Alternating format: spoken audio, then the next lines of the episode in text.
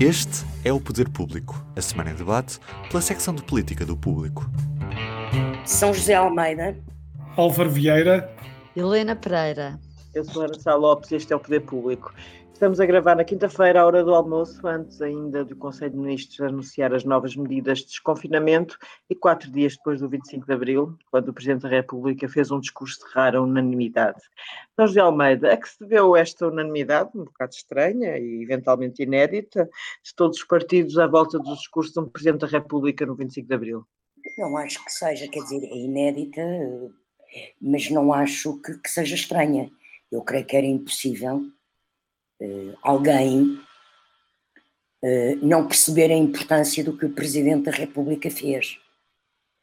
Na minha opinião, é talvez um dos mais importantes discursos políticos feitos em Portugal, porque o Presidente da República abriu um debate que o país não faz há quase 50 anos, que é o debate sobre uh, uh, a descolonização, a colonização, a história, falam de uma forma em que baliza dentro do que é o bom senso e do que deve ser um debate em democracia e um debate sobre história e o revisitar da história, uh, dentro de normas de bom senso e de, de, de, de civilidade, numa época eh, de radicalismos exacerbados. E nós temos visto já vários disparates em Portugal com pessoas que até acham que se tem que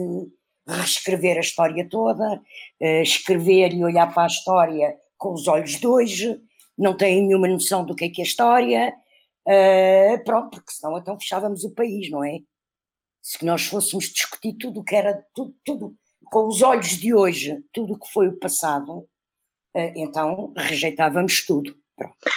Uh, e ele faz. Mas rejeitámos a expulsão dos judeus, não é? Há 500 é. anos. Não, uma coisa, olha, uma coisa é o que eu te estou a dizer.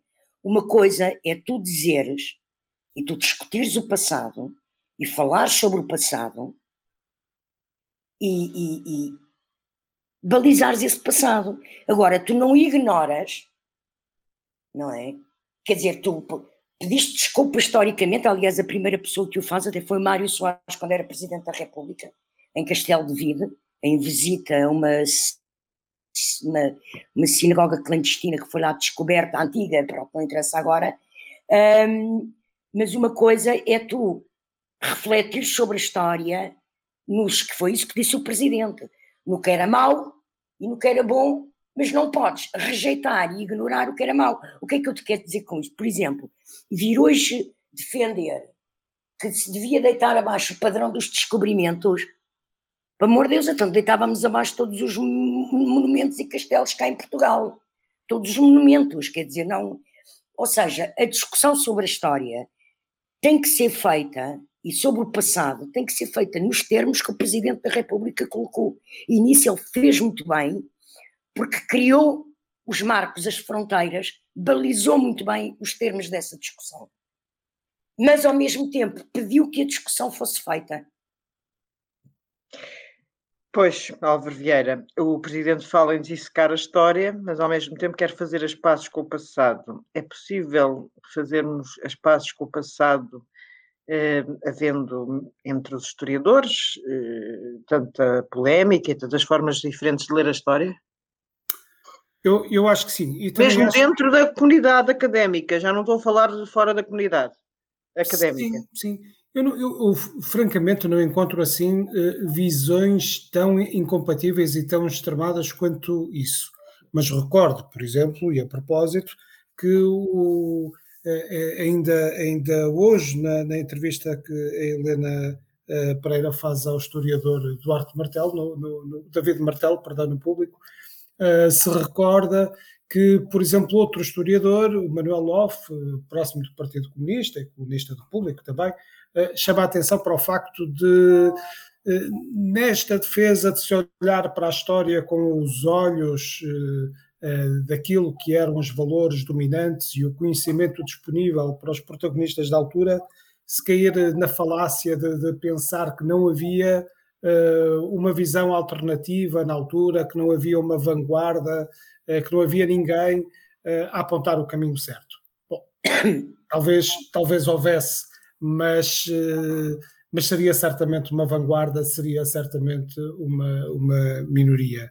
Eu acho que uh, Marcelo Rebelo de Sousa tem razão, acho que é uma questão de, de, de bom senso, uh, quando nos diz que, de facto, as coisas têm que ser vistas à luz uh, dos valores dominantes na altura. E, e, acho que o fez com tremenda eficácia. Acho que o fez com aquele papel conciliador que esperamos de um Presidente da República, que nos fez lembrar, de facto, como é importante ter na presidência da República alguém que tenha de facto vocação para presidente da República. Um, como é de facto importante ter na presidência da República alguém que, a partir de determinada altura na sua vida, se tenha começado a preparar eh, para isso. Uh, e, e, isto é engraçado porque até costuma ser um argumento dos monárquicos para defender a monarquia, que é alguém que já foi quase que criado de aviário para, para, para, fazer aquilo. Mas é verdade. Eh, este 25 de Abril ficou muito claro que a preparação e a vocação fazem toda a diferença. Uh, Helena Pereira, uh, o Álvaro já lembrou, entrevistaste eh, para a edição de hoje do Público, David Martelo, para as entrevistas Público Renascença. David Martelo é historiador e é militar e disse que pediu que se acabassem as autoflagelações sobre o colonialismo.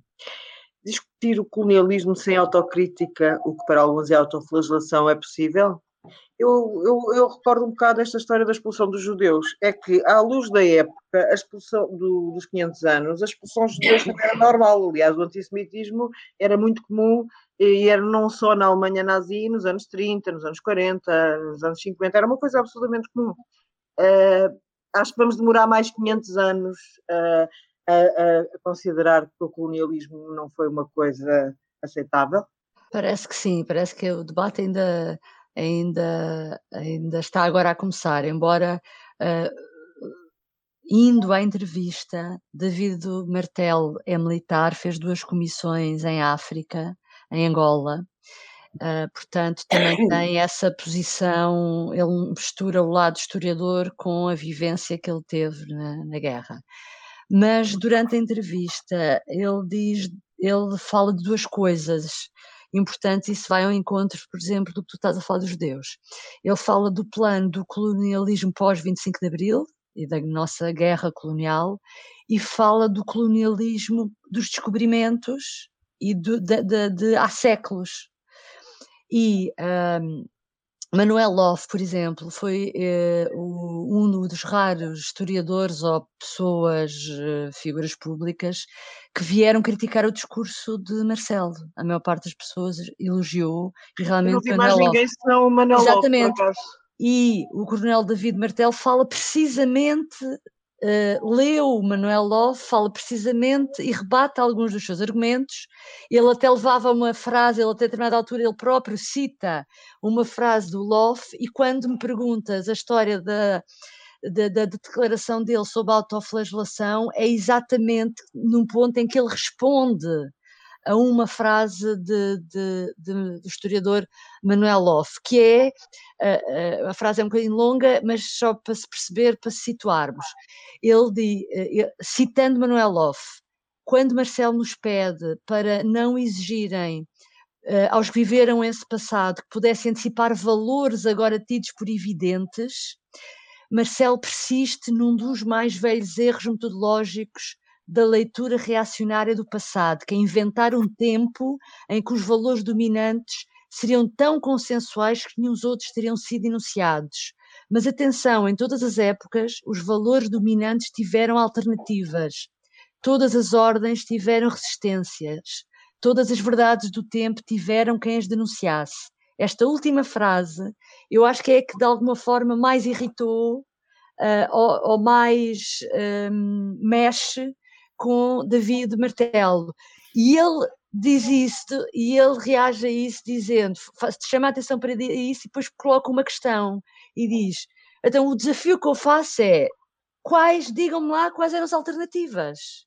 quais eram as alternativas quando os marinheiros portugueses desembarcam no Brasil e contactam com os índios pela primeira vez e levavam uma, uma bula papal que tinha concedi, sido concedida ao rei de Portugal para ir conquistar e evangelizar povos que não eram cristãos, qual era a alternativa que essas pessoas tinham? Isto é muito engraçado. Este debate é muito Oh, Helena, é Helena, apaixonante, Helena, é muito difícil Helena, fazer. Helena, deixa-me dizer só uma coisa. O historiador que tu entrevistaste tem toda a razão. Porque na história não há seres. Na história há factos. Podem ser interpretados em momentos diferentes, de formas diferentes, de acordo com os valores da época em que a história é feita. Exatamente. é? Mas os factos são os factos, não há seres na história. Exatamente. Por isso é que ele também puxámos para título aquela ideia dele, não é? Que, que a história é feita de. hum, Como é que ele dizia? A história é feita de, de feridas físicas e morais, e é o que é. Todas as É que histórias têm isso. Exatamente. Pronto. Só para, só para terminar isto, eh, sobre a- o discurso de Marcelo, eu só queria dizer que, que tem piada porque é um, é um discurso que eu também eh, elogio, que eu também gostei, mas também é verdade que foi uma forma de fugir ao tema do, da atualidade que tem a ver com a corrupção, não é? Porque era toda a gente estava à espera que o Presidente dissesse uma palavra sobre isso. Ah, e por último, Marcelo faz também ainda sobre a guerra colonial uma sugestão que era ah, colocar em debate ou em confronto o, po- o povo colonizador, neste caso Portugal, com os povos ah, colonizados. Isso levou-me a pensar que o próprio presidente estivesse a pensar organizar um debate, coisa que nunca se fez, com os historiadores dos dois lados, o que também seria muito interessante, mas pelo que eu julgo saber e pelo que eu indaguei, ainda não será desta vez que isso vai acontecer. Eh, Mais 500 anos. Isto, isto vai se resolver daqui a 500 anos. Não é que já não estaremos cá para ver. Desconfinamento. Eh, São José, eh, chegou, escreves que, em princípio, este pode ser o primeiro grande fim de semana de liberdade, que começa simbolicamente no 1 de maio. Podemos suspirar finalmente de alívio. Tu és a maior eh, de, de todos nós, a mais pessimista eh, eu bem, espero que já tenhas agendado a tua vacina. Eh, Não, não está agendada. Porque não agendaste? Não, Pá, Desculpa lá, vai lá agendar essa coisa. Quer dizer, tu não és a tenho, mais ainda não pessimista. posso, Ana. Eu não posso, eu não tenho 65 anos. Não, mas já tens 60 e as coisas mudaram. Não, não mudaram, ainda não está. O portal ainda é só para os 65. Pronto, peço desculpa por este pequeno interregno de eu a ralhar com a São José por ela não tratar da saúde, mas pelos vistos erradamente. Eu? Não, eu estou inscrita no, no regime geral. Eh, bem, Espera da minha altura, que será, espero, até 23 de maio, segundo o Coronel. Ai, segundo o Al- Almirante. não, não, não, Vice-almirante. o, homem é só vice-almirante. Eu estou farta de o verem promovido. É. O homem, eu sei que ele, eh, aquela farda, cria grande, Não, não, mas pronto, grande sim. encanto social, mas o homem é vice-almirante.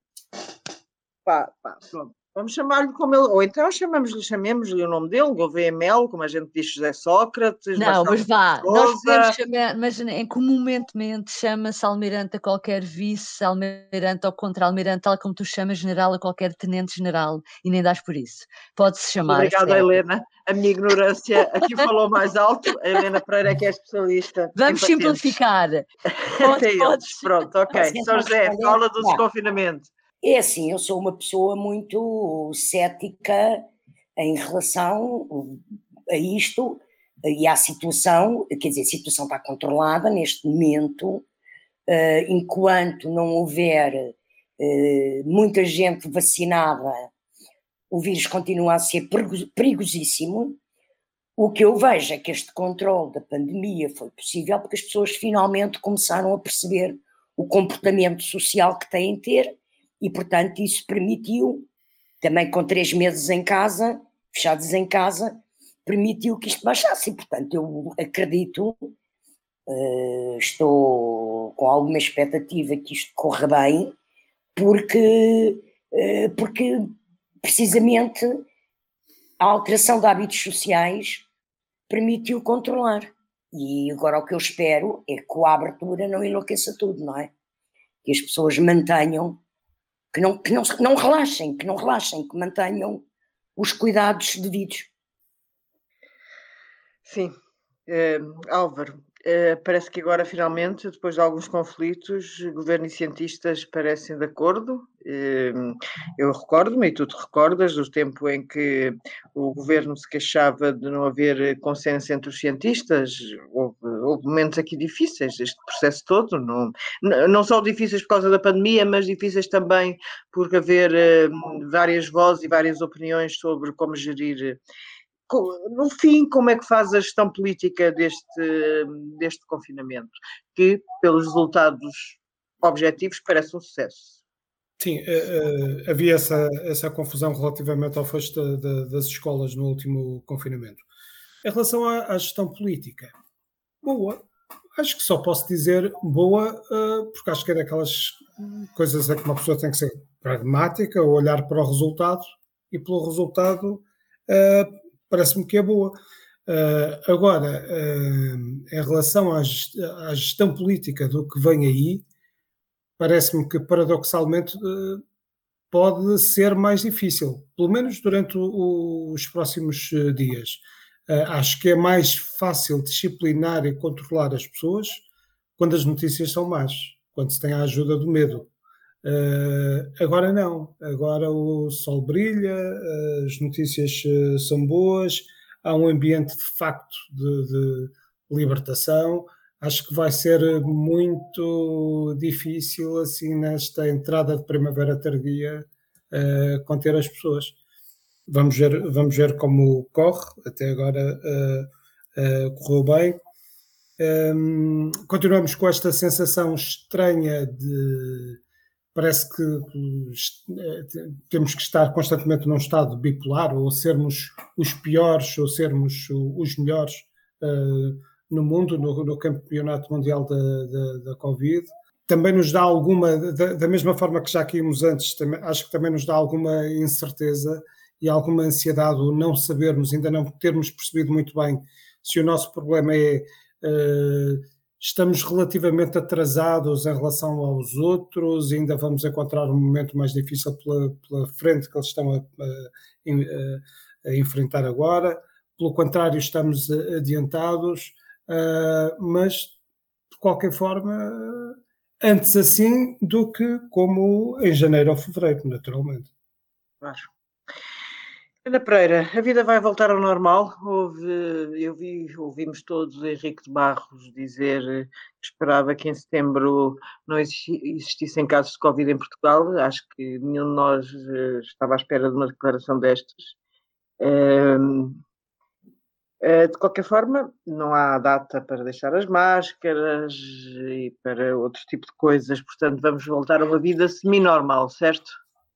Uh, sim, parece que sim. Não sei se em setembro vai tudo voltar ao normal, o que isso depende da, do ritmo da vacinação e dos problemas que surgirem ou não, e se tudo se cumprir como estava, está agora Mas a ser. O, o Sr. Almirante, o Sr. Almirante agora está muito otimista. E, pelo menos finalmente Sim. vieram as vacinas, não é? Sim, agora é julho. Eu lembro-me de uma altura em que o Augusto Santos Silva dizia Vá, 5 de outubro. Lembras-te quando o Macron falava na tomada da Bastilha como uma altura uh, boa para a imunidade e o Santos Silva dizia com graça: não, para nós, a, para nós a, a data mais importante é 5 de outubro. Uh, depois disso uh, foi o, o, o próprio António Costa falou em setembro.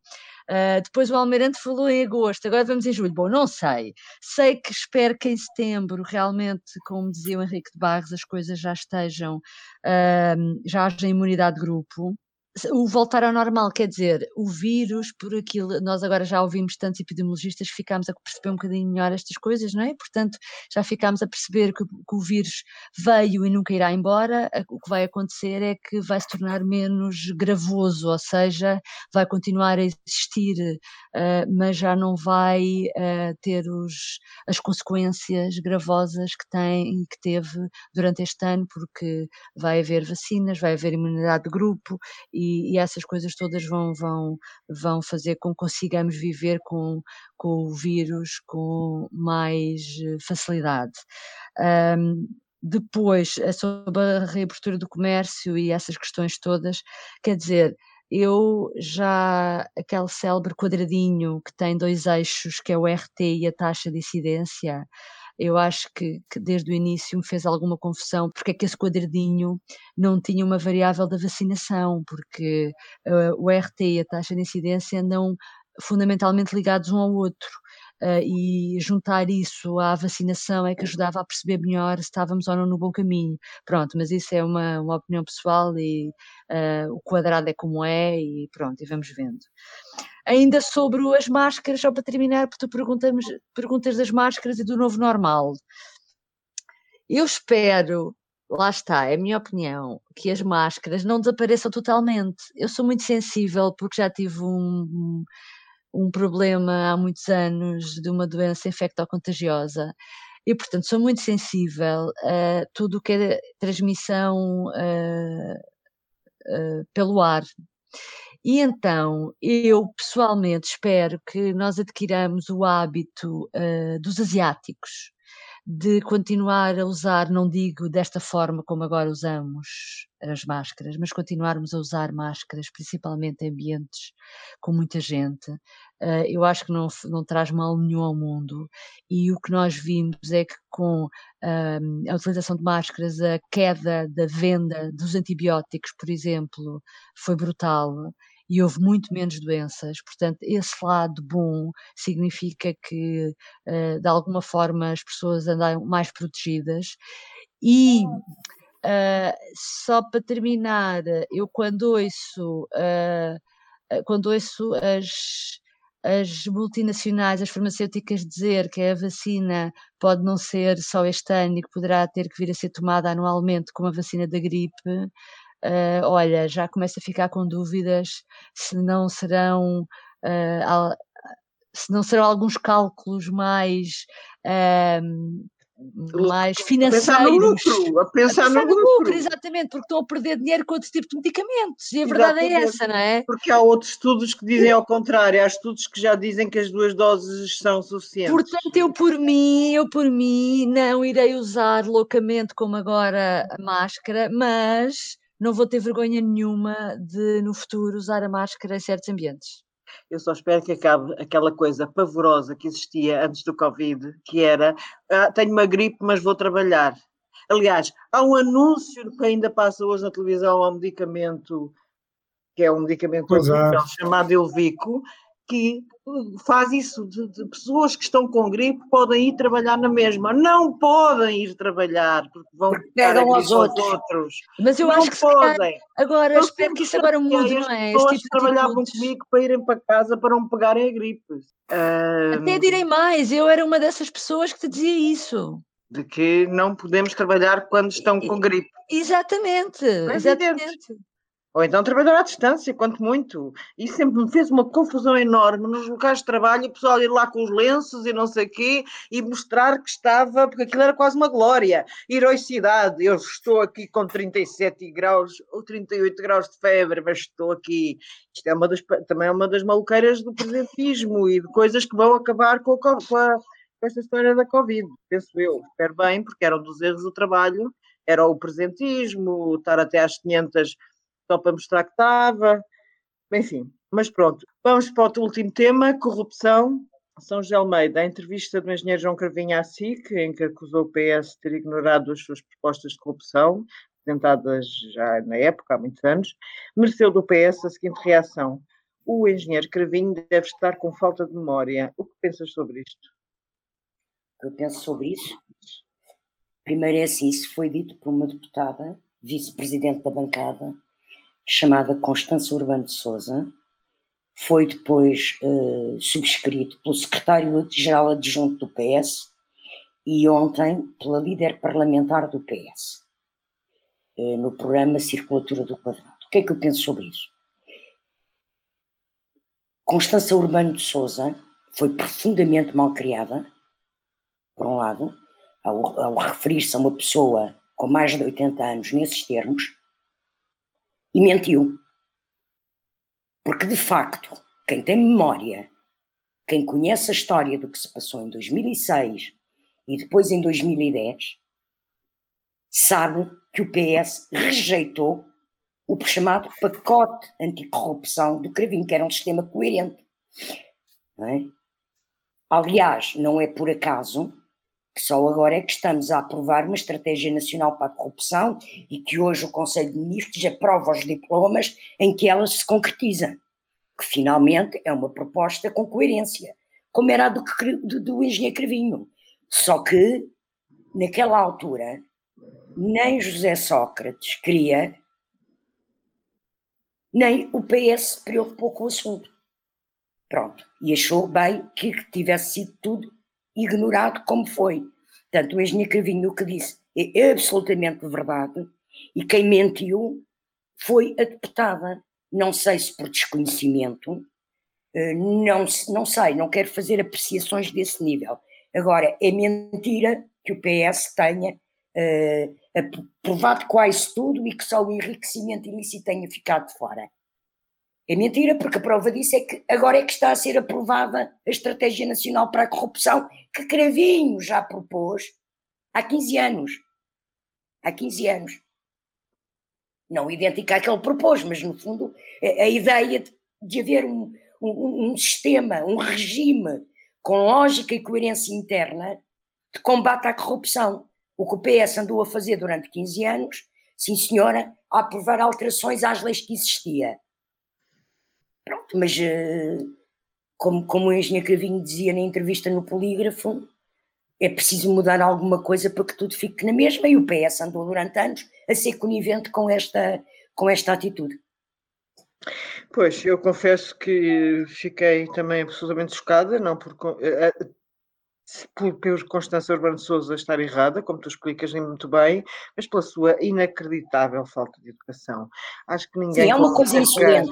Ninguém... É uma coisa insolente. É uma é coisa é insolente. Alguém... Mas desculpa, já não se ensina, já não há chá, já ninguém bebe chá em pequenino. Quer dizer, pode-se ir para professor universitário, não sei o que é que a senhora faz, confesso, assim de repente. Eh, além de ter sido é professora universitária. Uma sim. infeliz ministra da Administração Interna. Ela é professora mas... universitária eh, se depois lamento que tenha uma falta de educação e pergunto, Álvaro, isto parece que já não se ensinam os mínimos de educação nas catacumbas do PS ou no grupo parlamentar, ou enfim.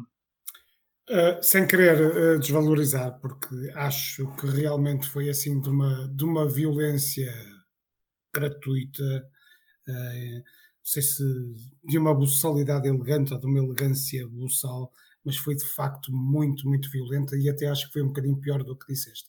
Eu acho que mais do que com problemas de. É, não, vai dar ao mesmo, mas acho que foi, hum, acho que foi qualquer coisa como a memória afetada. É a memória afetada, é. O que, atendendo à idade do, do, do engenheiro Cravinho, é. Foi, foi tens toda a razão. Foi o engenheiro Cravinho. E olha que ele não tem nada a memória afetada. Ela é que pois, não tem memória. Olha, mas que tivesse, que tivesse na verdade, não é? E por outro lado, também esta violência toda, eh, e sobretudo vir também o secretário-geral adjunto, a presidente do, do grupo parlamentar, eh, todos como que em bloco eh, nesta, nesta, nesta defesa agressiva, de facto não há dúvida que o processo marquês fez, fez mexer com isso, e não, não, não, não há dúvida que muito provavelmente ficaremos com essa uh, uh, dívida uh, para com o engenheiro Sócrates, de realmente ter precipitado uma, uma reação, diria até uma competição, pela, em que ninguém se quer mostrar menos comprometido com a luta anticorrupção do que o vizinho. Penso que exatamente por, por, esta hora que estamos a falar está o PS também a apresentar a sua proposta. Tivemos também, eu também espero que esta competição não leve os partidos uh, que numas coisas uh, estiveram mal e com má consciência, noutras coisas estiveram preocupados com, com questões que são verdadeiramente importantes, como o princípio uh, constitucional da presunção da inocência contra, o contra a inversão do ônus da prova eu também espero que nesta competição agora uh, os partidos não comecem a, a, deitar fora com o bebê com a água do banho. Por exemplo, já vimos o CDS que sempre se bateu contra a exclusividade obrigatória dos deputados, agora já admitir uh, fazê-lo, uh, como, como se um dos nossos problemas não fosse uh, a excessiva politização, a excessiva profissionalização dos políticos, não é? temos que pensar bem e não, e não, e não ir atrás daquelas posições mais voluntaristas, porque se calhar é por termos demasiados políticos profissionais que nunca tiveram um, um trabalho semelhante uh, ao das pessoas que, que representam, uh, que depois levamos com coisas como foi só passar o Réveillon à Madeira, que é, o, que é aquilo que qualquer, uh, ou fui esquiar, porque é aquilo que qualquer português de classe média faz, não é? Uh, se promovermos esse divórcio, depois não nos podemos queixar. Não sei, eu aí tenho alguns, algumas dúvidas, porque para Sim. mim um político profissional não é tanto um, um deputado em regime de exclusividade, porque eu, eu, eu, eu subscrevo as palavras de Ferro Rodrigues, os deputados que trabalham como deve ser são mal pagos e, portanto, eu não acho mal que haja deputados em exclusividade. Para mim, um, um, deputado, um, um político profissional, não, portanto, não, tem nada a ver. É... Podes ter espera, espera. bem pagos, eh, de, não precisam de, de estar em exclusividade. Sim.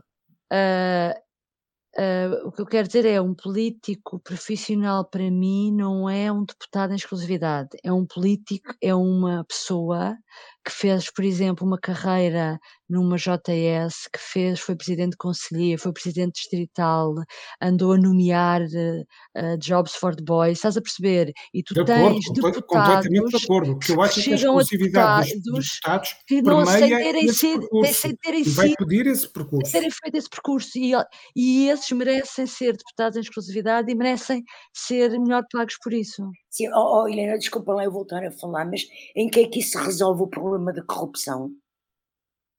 Essa uh, proposta do deputado em exclusividade para travar a corrupção mas, é, mais, não, não, mas não, atrapalhado ainda é maior. É que não, o CDS não, eu, é o maior admite, mas não apresenta. Sim, é, sim, é mas eu não estou a ligar isso à, à, corrupção, estou só a ligar isso não, ao... desculpa, mas o, o CDS é que liga. Eu, eu sei, CDS... Mas liga, mas liga pouco. Portanto, está bem, eles... liga, mas isso é um disparate, isso é um disparate. Mas Sim, a proposta do CDS eu... é um disparate. Eu só estava, uh... eu só quis dar aqui Olha, é mais um, é mais um que, que é um político profissional. É mais um que fala sobre o que não sabe, não é? Helena Pereira, queres dizer? Constância Urbano de Souza não sabia e não sabe o que se passou nos anos 90 e nos anos 2000 em, em, em, em Portugal sobre corrupção, o líder do CDS também não sabe sobre o que é que está a falar. Porque não, porque ele fala naquilo que é por uma possível hipótese, mas que não é exatamente aquilo que ele quer e é uma atrapalhada para tentar perceber o que é que ele, o que é que ele quer, não se percebe. E há ali uma coisa... aquilo às pessoas que já tenham exclusividade e os outros ficam de fora. Opa, é uma, enfim, é umas maluqueiras do, do e há, ali, e há ali uma coisa perigosa que é exatamente isso, é ligar tudo o que é corrupção com prática política. Claro, que é, claro, isso é inaceitável. Que é. parece-me que foi isso que o governo Avanduna não quis fazer ao deixar de fora do pacote da corrupção a questão da a questão da do enriquecimento ilícito. Agora esqueci, Sim, mas vai ser, vai ser legislado pelo do, Parlamento. Também. Exatamente, mas, eh, mas a, a, a, tu é que és a especialista mais aqui nessa, nessa questão, mas quando, quando a Vandunen apresenta, foi dia 18 de março, o pacote Sim. em Conselho de Ministros que nós até, eu até achava que já estava aprovado em versão final não estava lá realmente o enriquecimento ilícito, agora vai dar não entrada. Está porque eles assumiram que ia ser através do Parlamento. Exatamente, Como mas disse nesse... o Primeiro-Ministro, é uma matéria que tem sido sempre discutida pelo Parlamento. E, não, mas é, e o, e o Primeiro-Ministro também disse que não queria o Governo e a Assembleia Não, mas por iniciativa. Quando eu disser é separar, separar o que tem a ver com políticos com o que tem a ver com corrupção, porque senão é dizer que todos os políticos